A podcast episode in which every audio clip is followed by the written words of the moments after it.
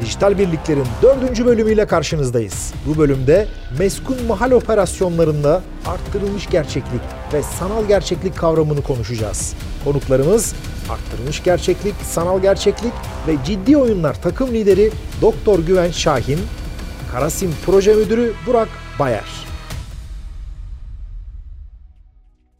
Herkese merhaba, iyi akşamlar diliyorum. Bu akşam Havelsan'ın yeni genel müdürlük binasındayız ve bugün özellikle genç arkadaşlarımızı çok çekecek bir konuyla sizlerin karşısına çıkıyoruz. İsmi Meskun Mahal Operasyonlarında arttırılmış gerçeklik, sanal gerçeklik kullanımı ama konuyu her an farklı farklı konulara, oyunlara doğru veya simülatörlere doğru aktarabiliriz. Bu akşam yanımda iki değerli konuğum var. Ben isterseniz öncelikle konuklarımızı sizlere tanıtayım. Arkasından gelecek nesil teknolojiler, oyunlarla ilgili keyifli bir sohbeti beraber yapacağız. Öncelikle hemen yanımda arttırılmış gerçeklik ve sanal gerçeklik, ciddi oyunlar takım lideri Güvenç Şahin. Merhabalar, hoş geldiniz. Merhaba, Daha hoş doğrusu ben hoş geldim sizin binanıza. Evet, hoş geldiniz. Ee, ve diğer tarafta Karasım Proje Müdürü Burak Bayer. Burak Bey, e, hepimiz hoş geldik diyelim evet. Bu yayınımıza ve bu akşamki sohbetimize böyle bir yavaş yavaş bir giriş yapalım. Öncelikle soralım, bu arttırılmış gerçeklik ve sanal gerçeklik nedir? Arttırılmış gerçeklik ve sanal gerçeklik aslında e, yeni gibi duran ama konsept olarak bayağı eskiye dayanan e, teknolojiler. Ee, bunun yanında bir de şimdi e, Mixed Reality, işte karma gerçeklik adında yeni kavramlar bir... devamlı evet, karışıyor. Yeni yeni, yeni şeyler yeni kavramlar geliyor. Ben de ipin ucunu kaçırıyorum. Çok doğru. Ee, sanal gerçeklik teknolojilerinde bir gözlük ya da bir kask yardımıyla dış dünyadan bizi tamamen izole etmek ve sentetik, e, sanal olarak oluşturulmuş bir yapay dünyanın içine bizi sokmak hedeflenmekte. Yani metaverse falan diyoruz, böyle bir sanal dünyaya bu gözlüğü takıp gidebiliyoruz. Aynen öyle. Arttırılmış gerçeklik teknolojisinde ise daha çok gerçek dünya görüntülerinin, bir tablet olabilir, tabletin kamerasından baktığımız bir dünya olabilir ya da bir gözlük üzerinden gerçek dünyaya bakarken sanal verilerin ya da sanal objelerin kullanıcıya aktarılmasını anlamamız lazım. Yani bizim mesela meskun mahallerdeki operasyonlardan bahsedecek olursak konumuz bu zaten. Kullanıcıya herhangi bir bilginin aktarılması, bir takım arkadaşının, tim arkadaşının E, sağlık durumunu, silahındaki mühimmat sayısını ve herhangi bir bilgiyi ekrana aktarmayı arttırılmış gerçeklik konusu altına alabiliriz. Mixed Reality e, ya da işte Extended Reality gibi yeni teknolojiler var.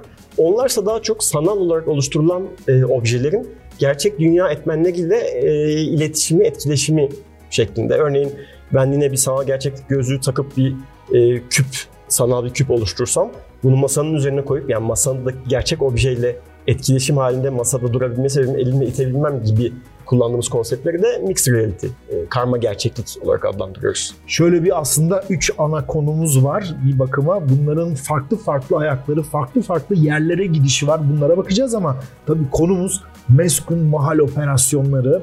E, meskun mahalle ilgili nedir? Bu sistemleri, bu teknolojileri nasıl uygulayabiliyoruz bunun içine? E, aslında bunu iki ana şeyde, konsepte belki değerlendirebiliriz. Birisi meskun mahal eğitimleri olabilir. Diğeri de gerçek operasyon alanında bu teknolojilerin kullanımı olabilir. Havelsan bu iki konuda da çalışmalarını ne zaman sürdürüyor. Başladı Havelsan bununla ilgili çalışmalara? Aslında yani iki bin on beş iki bin on dört yılından beri, yani yedi yıl gibi aslında sizin evet. sektörünüz için hiç de kısa sayılmayacak bir süreç. yedi yıldır bunlarla ilgili çalışıyorsunuz. Çalışmalar devam ediyor. Galiba şu an eğitimlerde kullanılan bu tür meskun mahalle ilgili, yani İnsanın aklına geliyor gerçekten, işte örneklerini etrafımızda görüyoruz.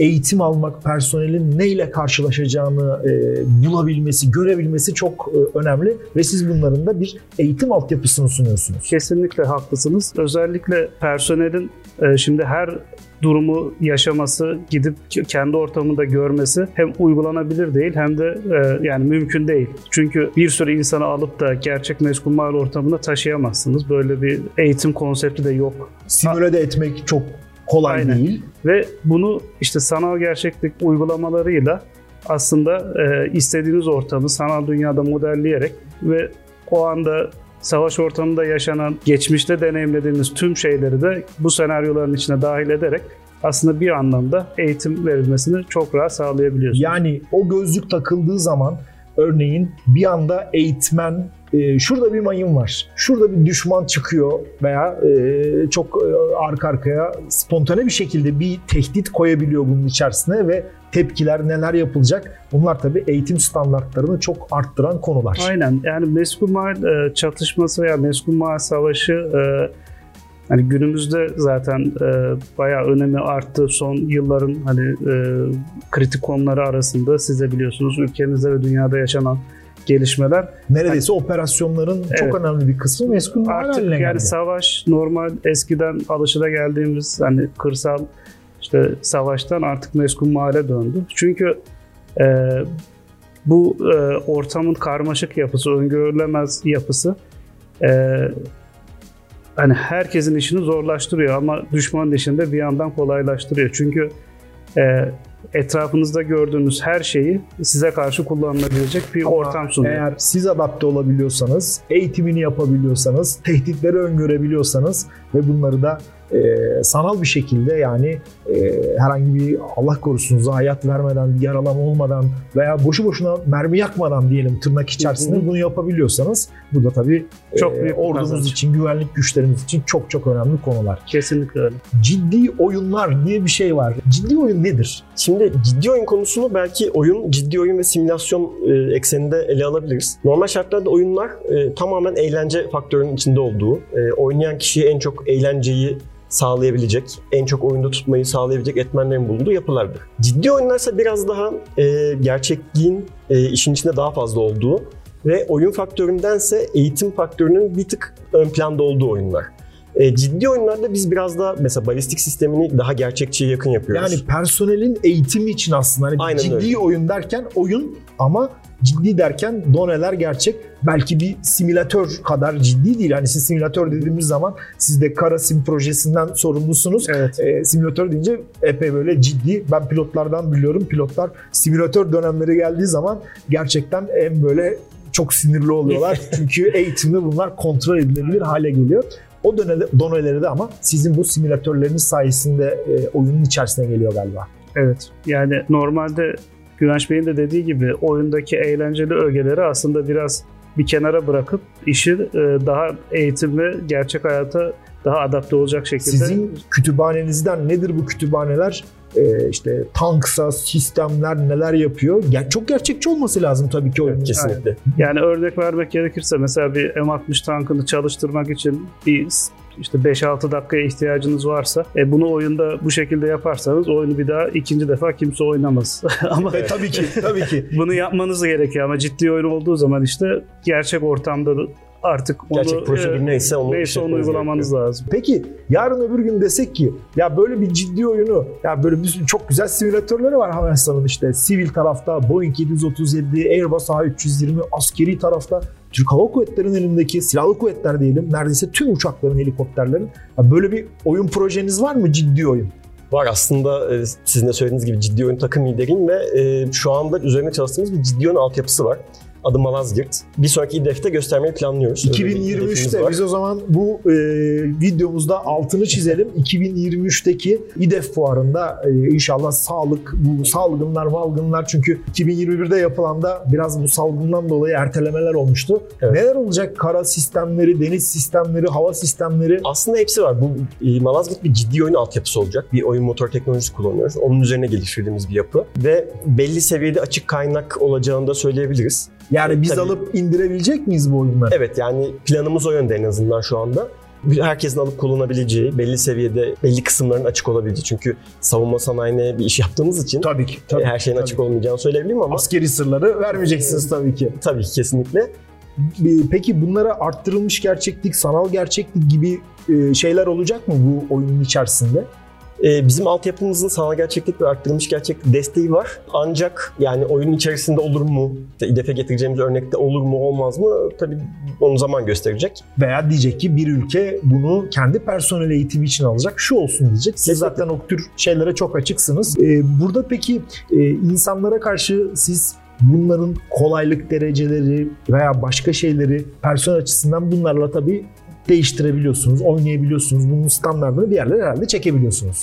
Evet, yani sonuçta her şey sanal ve sizin elinizde olduğu için oluşturduğunuz senaryolar hani sizin tarafınızdan istediğiniz şekilde konfigüre edilebiliyor. Yani zaten bu sanal e- eğitimlerin, sanal gerçekliğin güzelliği de burada. Yani o an canınız ne istiyorsa zorluk derecesini ona göre ayarlayabilirsiniz. Personelin eğitim seviyesine göre farklılaştırabilirsiniz.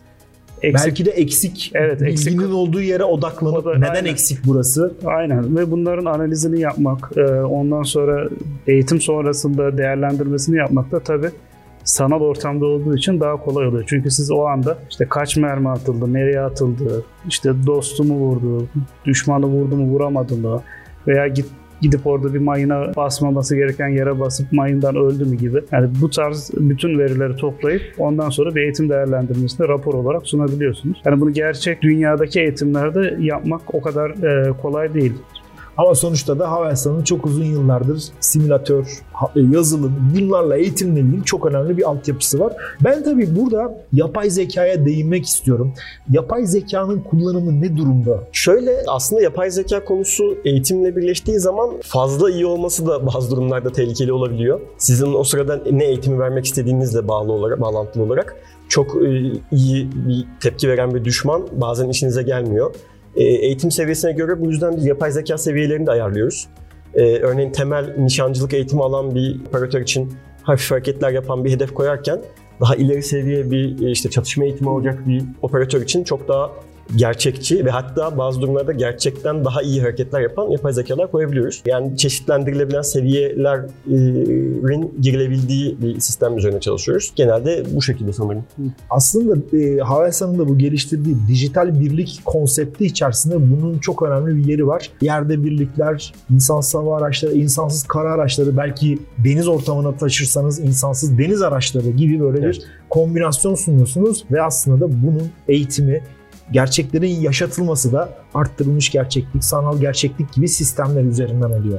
Yani şöyle aslında söyleyebiliriz. Şimdi şu an o kadar çok veri var ki, yani gerçek sahadan toplanan işte görüntüler, sensör dataları, istihbarat verileri, yani bunlar sınırsız aslında baktığımızda.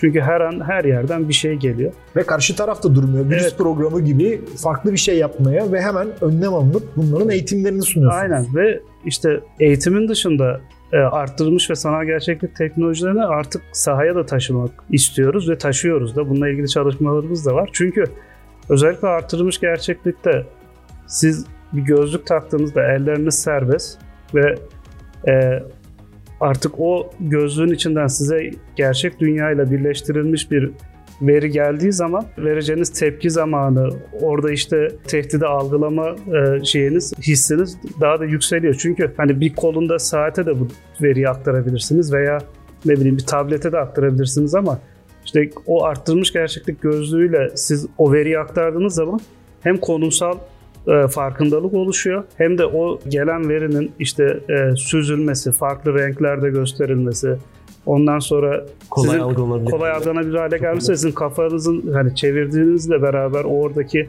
hani ortama yerleştirilmesi. Çünkü biz orada hani sanal işte nesneleri veya ikonları gerçek dünya üzerine koyduğumuz için bu işte aslında şeyin etkinliğini arttırıyor. Oradaki operasyonun etkinliğini artıran, artırılan bir konu. Ee, ama tabii şu an çok daha yolun başındayız. Daha yapacak çok şey var. Bu arttırılmış sanal gerçeklik gözlükleri kaç yıldır hayatımızda? Çok yeni. Çok yeni. Yani bir on yıl bile yok belki. on yıl bile yok ama onun etkilerini bir askeri simülasyonla, eğitimde kullanabiliyoruz ama dediğiniz şeyler sizce kaç yıl sonra gerçek bir operasyonda o Iron Man gibi gözlükleri takıp ya o işte teknoloji, gerçi şu pandemiden biraz sekteye uğradı ama bütün evet. o çip kriziyle beraber hani bu teknolojik gelişmeler ama hani artık çok hızlı bir şekilde yol alabiliyoruz ve bu logaritmik bir şekilde bu hızımız artıyor. Evet. Yani yeni teknolojilerin çıkması, işte yapay zeka teknolojilerin artık herkesin erişimine geçmesi, işte ne bileyim bu arttırılmış gerçeklikte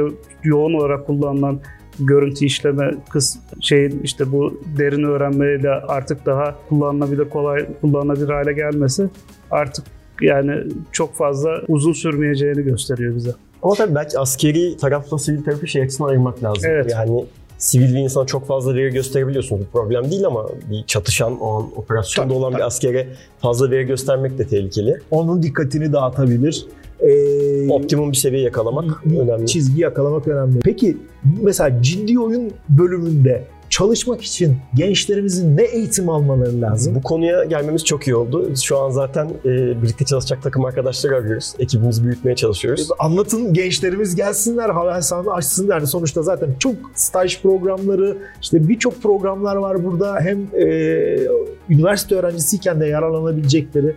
Yani bunlar hakkında biraz daha sizden bilgi alalım. Tabii, stajyer ve aday mühendislik seviyesinden gelen e, personeli daha çok seviyoruz biz. Çünkü uzun süre bizimle birlikte olmuş oluyorlar bu e, süreç içerisinde. İçeride böyle bir pişme durumu, e, usta çırak ilişkisi falan gibi bir şeyler de gelişiyor. E, ve genellikle de özellikle aday mühendislerimiz bizle çalışmaya devam ediyorlar, kalıyorlar evet. e, firmamızda. Seviyorlar ki kalıyorlar. E, çünkü gerçekten çok güzel konular. Evet evet, çok eğlenceli işler yaptığımızı düşünüyorum ben de. E, genellikle mühendislik, bilgisayar e, mühendisliği, e, elektronik mühendisliğinden gelen arkadaşlar var. Çok alan dışı olan insanlar da var. E, oyun ve programlama, yazılım teknolojileriyle ilgili herkese aslında kapımız açık. Bizim insan kaynaklarıyla ilgili zaten web sitemizden de, LinkedIn'den de erişebilirler meraklı arkadaşlar. Oyunu sevsinler, aynen bu öyle. Konuyla ilgili akademik altyapıları olsun, aynen dünyaya öyle. Açık olsunlar. Havelsan'ın kapıları da bu arkadaşlarımıza açık, açık desek herhalde. Aynen, ama tabii ki e, bu alım prosedürleriyle ilgili bir, konu. bir standartlar isteniyor haklı olarak. Çünkü e, savunma sanayinin gerçekten Havelsan gururu bir şirket ve çalıştığınız kadrolarda çok iyi. Zorlu bir eleme süreci oluyor, onu söyleyebiliriz. Ama stajda yaparlarsa burada en azından biraz daha e, görürler diye düşünüyoruz. Tabii, tabii. Alperen Kabadayı bir e, okuyucumuz, izleyicimiz yazmış. E, arttırılmış gerçeklik ve sanal gerçeklik uygulamalarında gerçekliği arttırmak adına haptik gibi, ben bilmiyorum haptik nedir, sizler daha açıklarsınız. Giyilebilir teknolojiler kullanılabiliyor mu? Lütfen sizden alalım isterseniz. Yani haptik e, özellikle şimdi sanal gerçeklikte şöyle bir şey var. Gözünüze gözlüğü taktığınız zaman dış dünyadan soyutlanıyorsunuz ama tabii bu soyutlanmanın getirisi olduğu kadar götürüsü de var.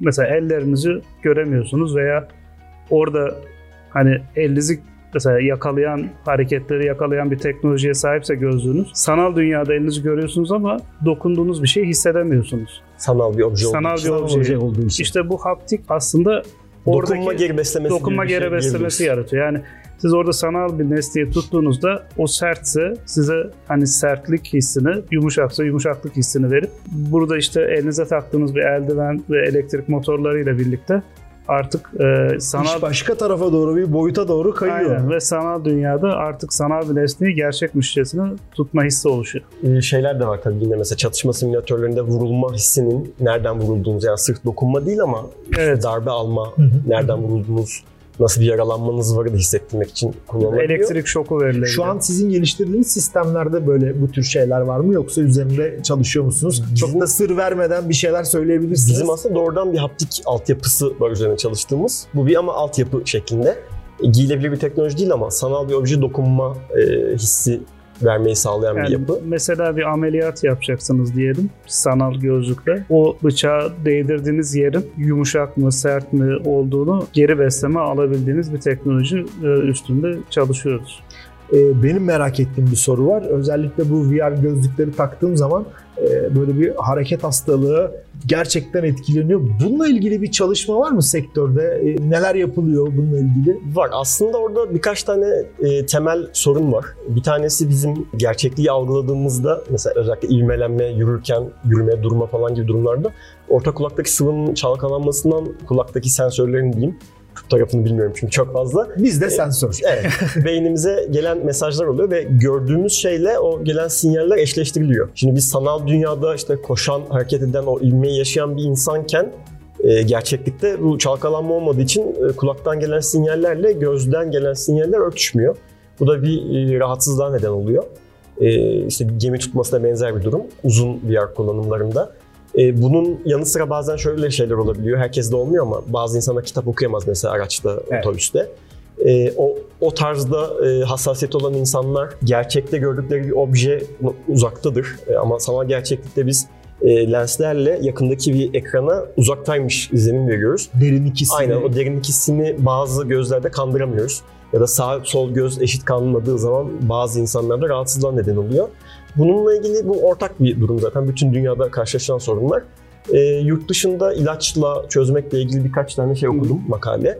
E, deniz tutmasına falan verilen benzer ilaçlar veriliyor. Bu orta kulaktan gelen sinyali kesiyor sanırım bir miktar. Yani tam nasıl çalıştığını bilmiyorum ama. Bütün dünyada olan bazı çalışmalar var. Bizim ek çalışmalarımız yok ama e, projeyi geliştirirken dikkat edilecek bazı noktalar var. E, biz deneyimlerimiz sayesinde bunlara çok özen gösteriyoruz. Örneğin sanal dünyada belli hareketleri yapmamak, o hareketlerden kaçınmak. Neler mesela o hareketler? Ani hızlanma, durma, işte oryantasyonunuzun çok hızlı dönmesi falan gibi şeyler. Çok tek tek açıklamayayım ama bunları e, tasarım içerisinde karar vererek e, bu hastalık durumunu en aza indirmeye çalışıyoruz. Biraz yumuşatıyorsunuz. Evet. E, benim hep aklıma şey gelir, işte pilotlar simülatöre gidiyorlar. Bunları V R gözlüklerle takıp evden bağlanıp e, bu böyle bir şey o, yakın bir gelecekte görebilir miyiz? Nasıl yani, son veya dünyadaki gelişmeler ne durumda?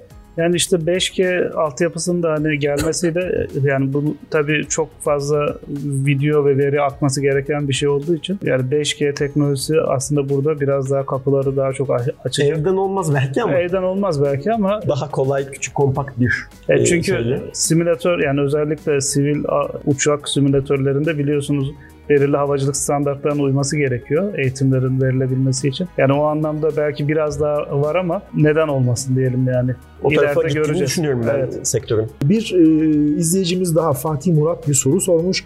Staj veya aday mühendislik yapmazsak bile Teknofest'te Havelsan sponsorluğundaki karma sürü ya da sürü robotlar gibi yarışlarda derece kazanmak mezun olduktan sonraki başvurularda fayda sağlar mı? Mutlaka Kesinlikle. sağlar. Ya bu yarışlar gerçekten e, arkadaşlarımızın öğrendikleri konuları uygulamaları için e, Teknofest'in bu çok iyi bir altyapı sunuyor. Evet, yani güzel bir kapı açtı ve bu da aslında e, hem rekabet duygusunu arttırmak hem de eğlenmek aynı zamanda ve bütün işte vakıf firmalarımızın da yani sponsorluğunda yapılan bu çalışmalar, yarışmalar gerçekten e, yani Selçuk Bey ve ekibini de buradan hani tebrik etmek lazım. Ee, inşallah daha da iyi olacağını düşünüyoruz ve ciddi manada güzel çalışmalar geliyor yani bu Benim yarışma... hiç beklemediğim seviyede iyi evet, öğrenciler ve takımlar vardı bu yüzden. Böyle e, hani yapılan teknolojiler, orada kullanılan algoritmalar da aslında belki alınıp hani gerçek sistemlere uygulanabilir yakın zamanda. Fikir fikir verdiğine göre size Kesinlikle. demek ki gençlerimiz gayet iyi gayet çalışmışlar. Ee, bir okuyucumuz, izleyicimiz şöyle bir şey yazmış, soruyu yazmış. Arttırılmış gerçeklik veya sanal gerçeklik teknolojileri ile metaverse alanında neler yapabiliriz? Savunma sanayini buraya nasıl konumlandırabiliriz? Ya şimdi şöyle, yani işte Mark Zuckerberg, Facebook kurucusu, kendisi işte metaverse diye bir kavram ortaya attılar. Şirketin ismini de değiştirdiler, Meta yaptılar. Yani bu tabii biraz hani sanki daha önce hiç yokmuş da yeni çıkmış gibi bir e, algı yaratıyor ama değil aslında öyle şey. değil. Yani bu hani eskiden yani oyunlar var yok muydu? Vardı. İşte World of Warcraft vardı, Ultima Online vardı. Hatta onun öncesinde tek zaman yani tek ortamda oynanan M A D denilen bir oyun vardı. Yani artık o ona da hani metaverse diyebiliriz şu an baktığımızda yani bugünkü şeyle. Hani bunlar yeni teknolojiler değil. Eee ismini sadece değiştirmiş. P R ve P R evet marka çalışması olarak düşünebiliriz. Tabii ki bunların farkındayız, takip ediyoruz ee, ve bunların da bizim kendi projede uygulamalarımıza da e, yansımalarını e, sivil projeler olabiliyor ama tabii askeri projelerin pek e, metaverse. Evet. Ama hani metaverse dediğimiz şey aslında şu an yaptığımız şeyden de çok bir farklı. Farklı yani. değil. Fa- yani farklı evet. sadece başka bir kalıp içerisinde evet. belki sunulması desek herhalde çok da yanlış bir şey söylememiş oluruz. Biraz şöyle son kullanıcıya hem arttırılmış gerçeklik böyle gözlük teknolojisi hem de sanal gerçeklik gözlük teknolojisi çok fazla ulaşamadı. Hem maliyetinden hem kullanımın zorluğundan. Yani benim tahminim o sektöre de çok fazla yatırım yaptı zaten evet, Facebook. O Onu da birazcık son kullanıcıyı indirmek, daha çok insanın kullanmasını sağlamak gibi bir hedef var gibi gözüküyor. E, bu da aslında bizim şu an yaptığımız işlerle de örtüşüyor. Evet, çok güzel. E, bizim açımızdan olumlu. E, daha çok kullanıcının olması, daha çok deneyim. Çünkü ticari yani son kullanıcı ürünleri geliştikçe e, ucuzluyor. Ucuzladıkça da tabii daha genele yayılıyor. Yani bu bir döngü. Buradaki hani yeni çıkan her şey sonuçta bizim de alıp kullanıp veya daha üstüne bir şey katarak geliştirebileceğimiz şeyler. O yüzden faydası çok büyük. Bir başka soru da Berfin Zeynep'ten gelmiş. Arttırılmış gerçeklik ve sanal gerçeklikle birlikte IoT teknolojisinin de meskun mahal operasyonlarında yeri var mıdır? Ee... Bomba sorular yani gerçekten böyle süper sorular. Bir anda yanıt vermesi de zor sorular üstelik yani. Demek ki gençlerimizi bu konu bayağı bir çekmiş durumda. Ya, IoT'yi belki hani biraz açmak lazım. Hani Internet of Things e... deniyor. Bunlar hani küçük... Nesnelerin e, interneti. Nesnelerin evet. interneti. Sonraki soru geliyor onunla ilgili. Evet, yani küçük e, mikro işlemcileri, az enerji kullanan cihazların işte birbiriyle haberleşmesini sağlayan e, protokoller veya işte yazılımlar bütünü diyebiliriz buna. Tabii ki bunların hepsini hani alıp hani IoT kullanıyoruz diyemem ama yani buradaki gelişmelerden, buradaki e, çıkan ürünleri mutlaka biz de projelerimizde değerlendiriyoruz ve kullanıyoruz. Özellikle az işlemci kullanması gerektiği için hafif, e, olması. hafif olması ve efektif bir şey sağlaması lazım. Yani burada da meskun mahalde özellikle işte enerjiye ihtiyaç duyduğumuz veya kullanılan elektronik cihazların e, işlemci kabiliyetlerinin düşük olması e, sebebiyle de bu haberleşme protokollerini sistemlerimizde kullanıyoruz. Yani ne gerekirse, ne gerekirse ihtiyaç evet. ne boyuttaysa oraya doğru çözümlerle birlikte bunları yerleştiriyorsunuz. Aynen. Yeri var diyebiliriz. Yani. Yeri var evet. Yeri var evet bak çok güzel bir mühendislik şeyi tabiri. Arda Güngör'ün iki sorusu birden gelmiş. Arttırılmış gerçeklik, sanal gerçeklik sadece meskun mahalde mi kullanılır yoksa di- di- diğer muharebe alanlarında da kullanılır mı sorusu var. Ya kesinlikle her yere entegre edilebilen bir teknoloji. Sizin o görmüş olduğunuz M altmış simülatöründe de aslında bir sanal gerçeklik desteği de var. Ee, mesela bir komutanın ya da sürücünün tankın dışına çıkıp etrafa görmesiyle ilgili bir sanal e, gerçeklik gözlüğü kullanabiliyoruz. Yani ee, içindeymiş gibi aynen yaşayarak. Öyle. Kesinlikle. E, her teknolojiyle entegre edilebilir. Bu arada yani sırf eğitim ve operasyon değil, planlama faaliyetleri için de evet.